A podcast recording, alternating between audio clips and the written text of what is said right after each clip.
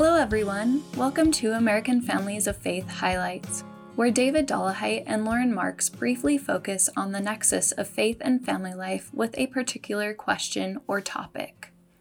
So, evangelical Christian families are the largest of the eight American religious communities that we explored in this special issue. Gallup polls and Pew Research polls have shown that anywhere from 30 to 40% of Americans self identify as evangelicals, although obviously, like in every other faith, levels of active involvement and belief vary dramatically, and you know, levels of belief in all faiths are lower than affiliation. So the folks that we interviewed included 23 evangelical Christian families, including a number of their youth. Some of those that we interviewed that were evangelical uh, overlapped with some other religious ethnic communities, for example, Black Christians or Asian Christians. But in this particular chapter, we focus on evangelical belief and practice. The nature of the Bible was very important. The evangelicals were very focused on the Word of God and quoted the Bible a lot and honored both the Old and the New Testaments. Not unique, but a distinctive strength of this community is that they're the only group that mentioned as a major theme the idea that they were open to getting help from often pastors or counselors who were available to them in their churches to seek help outside of their marital relationship. And unfortunately, too many couples don't seek help and they only rely upon their own resources and their own sort of expertise in trying to strengthen their marriage. And so those who are willing to seek help from those who have some training, some expertise as therapists, as counselors, whether that's pastoral counseling or professional family therapy, marriage counseling. In many cases, that can be marriage saving. And we think that that's a great strength. And we appreciated that willingness to look outside of their own family to draw strength from their pastors and from others in their faith community to help them strengthen their marriage.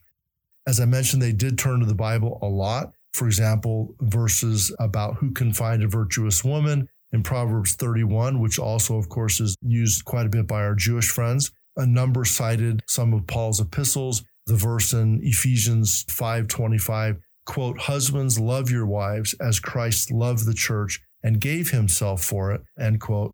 That idea, that sense of servant leadership of giving yourself for others was quoted by quite a number of the husbands and fathers this whole idea of servant leadership, where as parents, you're supposed to combine humility and service and sacrifice, the willingness to sacrifice for others as part of your Christianity was mentioned a number of times. And those efforts of families to sincerely try to live their faith, to turn to sacred texts, to try to improve relationships, that was very meaningful to us.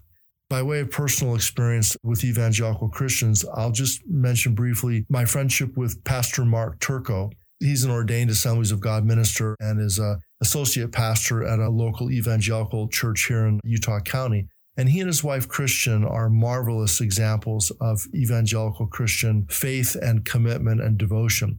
Mark and Christian have invited my wife Mary and I to their home for dinner. We've had them in our home for dinner. And I've enjoyed many long conversations with both Mark and Christian about their faith, our faith, you know, connections, um, differences, and we have mutual respect for each other's faith. Neither of us are going to try to convert each other to our faith. We know well that that we each love and are devoted to our own faith. And that idea of understanding that when you talk with someone about their faith, if you think of your job as an effort to try to convert that person, that's going to put up barriers and walls and bring tensions. If you think of your responsibility in that relationship to come to learn to understand that person with whom you're talking and understand how they live their faith, what they believe, what they practice, what their faith means to them, then you build connections and relationships and probably have greater influence on each other.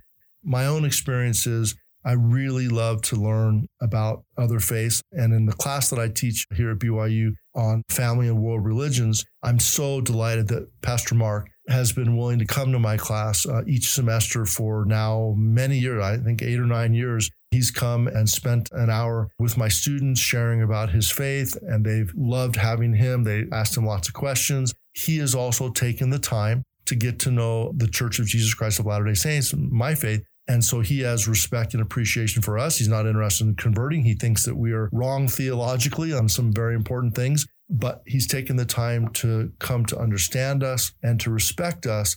And it's wonderful to have a friendship, a long term friendship with someone who's different from you, but who respects you and who you respect. And that mutual respect and holy envy is an important part of what we're trying to accomplish in the American Families of Faith Project. We hope you'll join us on our full podcast called American Families of Faith.